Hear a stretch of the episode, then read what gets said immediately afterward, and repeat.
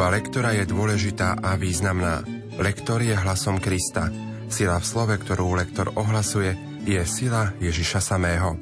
Projekt Chodte a hlásajte je pripravovaný v spolupráci s docentkou Evou Žilinekovou a profesorom Antonom Tyrolom. Príjemné počúvanie vám praje Pavol Jurčaga. Dnes si spoločne vypočujeme liturgické čítania 33. nedele v období cez rok. Čítania prednáša študentka Vysokej školy muzických umení v Bratislave Kristýna Kováčiková.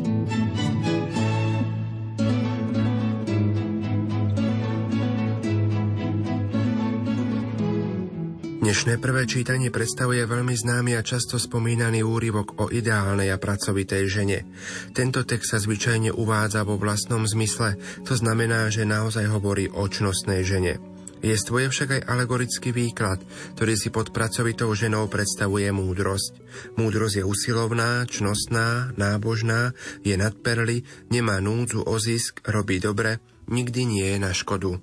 Čítanie z knihy Prísloví kto nájde ženu statočnú? Má väčšiu cenu nad perly. Srdce jej muža má v nej oporu a nemá núdzu o zisk. Robí mu len dobre, nikdy nie škodu, po všetky dni svojho života. Vlnu a ľan zháňa a pracuje s chuťou vlastnými rukami. Svojimi rukami siaha po praslici, jej prsty sa chápu vretena. Bedárovi svoje dlane otvára a k chudobnému ruky vystiera.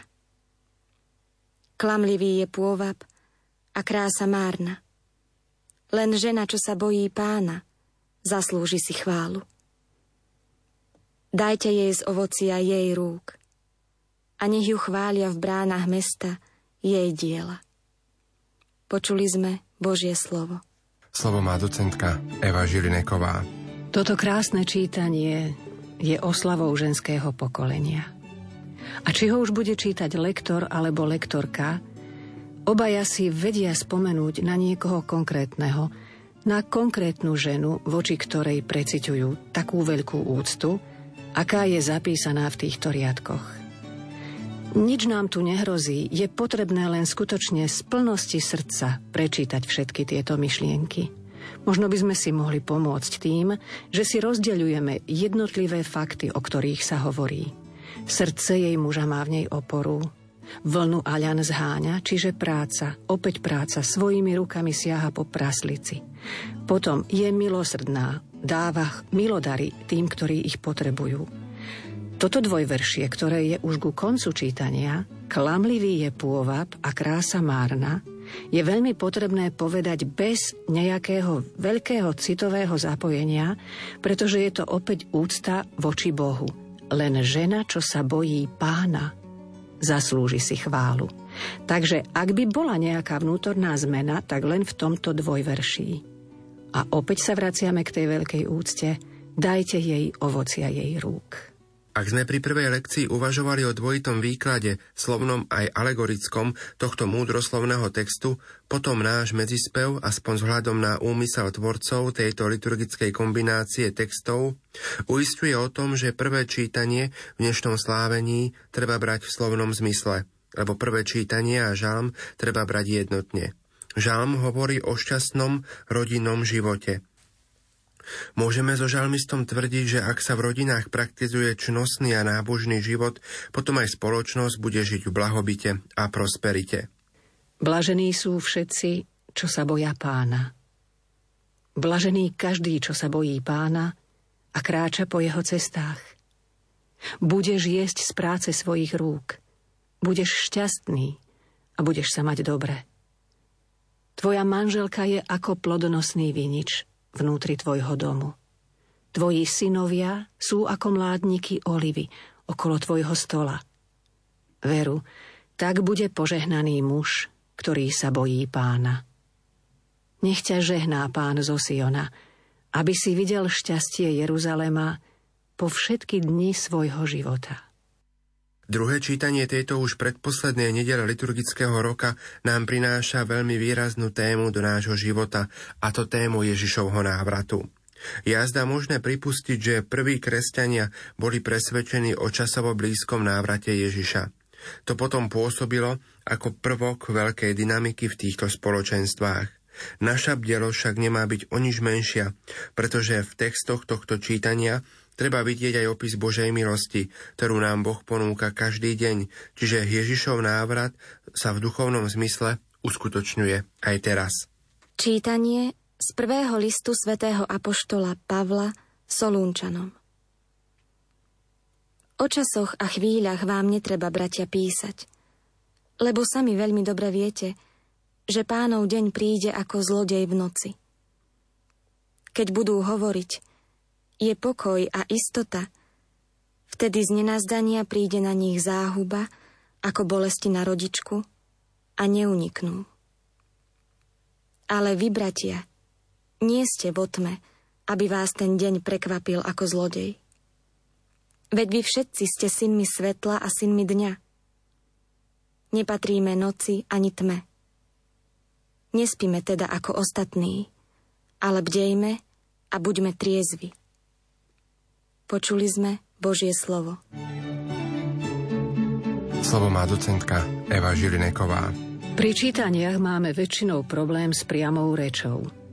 Tu sa nám v druhom odseku vyskytuje vyjadrenie je pokoj a istota – Takže keď začíname tú úvodnú vetu pred touto priamou rečou, meníme tón. Keď budú hovoriť je pokoj a istota, vtedy z nenazdania a pokračujeme v tom tóne, ktorý bol na začiatku. Aby bolo jasné. Nám to jasné je, pretože my to čítanie vidíme pred sebou. Ale poslucháč musí vedieť, že už sa priama reč ukončila. Že len tieto štyri slová je pokoj a istota sú v priamej reči. Rovnako je dôležité uvedomiť si vsunuté vety, teda vedľajšie vety. A práve aj v tomto odseku jednu takúto máme. Vtedy z nenazdania príde na nich záhuba a veta pokračuje a neuniknú. Ale my tu máme vložené ako bolesti na rodičku.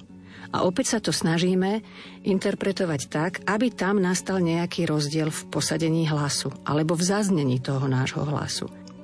Po dobrom načítaní by táto časť zaznela takto. Keď budú hovoriť, je pokoj a istota, vtedy z nenazdania príde na nich záhuba, ako bolesti na rodičku a neuniknú. Toto musí byť jasné poslucháčovi. Na konci tohoto čítania máme v predposlednej vete Veď vy všetci ste synmi svetla a synmi dňa. A v nasledujúcej vete Nepatríme noci ani tme. Všimnime si, že je prehodený slovosled. Synmi svetla by malo byť asi nepatríme tme.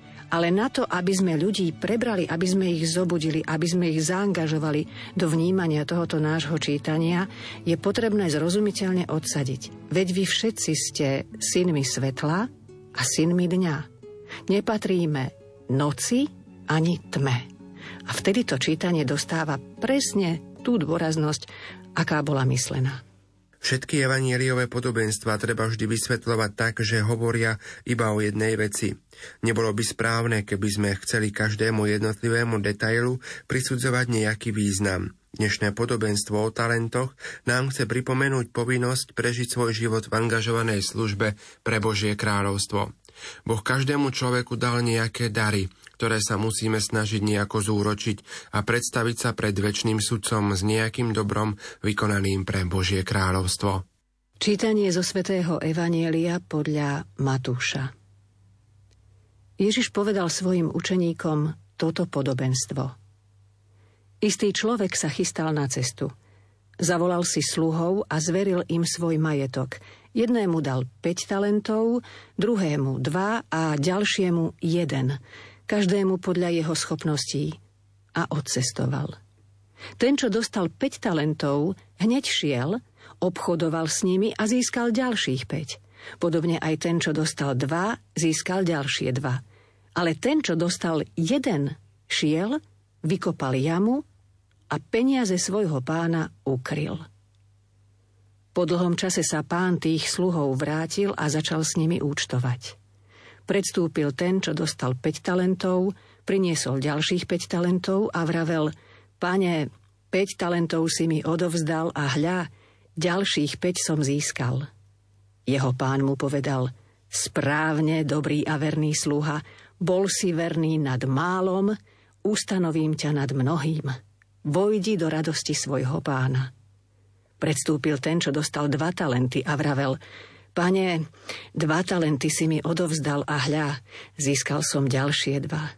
Jeho pán mu povedal, správne dobrý a verný sluha. Bol si verný nad málom, ustanovím ťa nad mnohým, vojdi do radosti svojho pána. Predstúpil aj ten, čo dostal jeden talent a hovoril, Pane, viem, že si tvrdý človek, Žneš, kde si nesial a zbieraš, kde si nerozsýpal.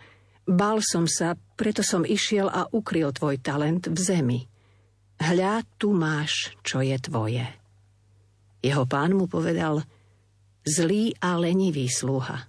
Vedel si, že žnem, kde som nesial a zbieram, kde som nerozsýpal. Mal si teda moje peniaze dať peňazomencom a ja by som si bol po návrate vybral, čo je moje aj s úrokmi. Vezmite mu talent a dajte ho tomu, čo má 10 talentov. Lebo každému, kto má, ešte sa pridá a bude mať hojne. Ale kto nemá, tomu sa vezme aj to, čo má. A neužitočného sluhu vyhoďte von do tmy. Tam bude plač a škrípanie zubami. Počuli sme slovo pánovo.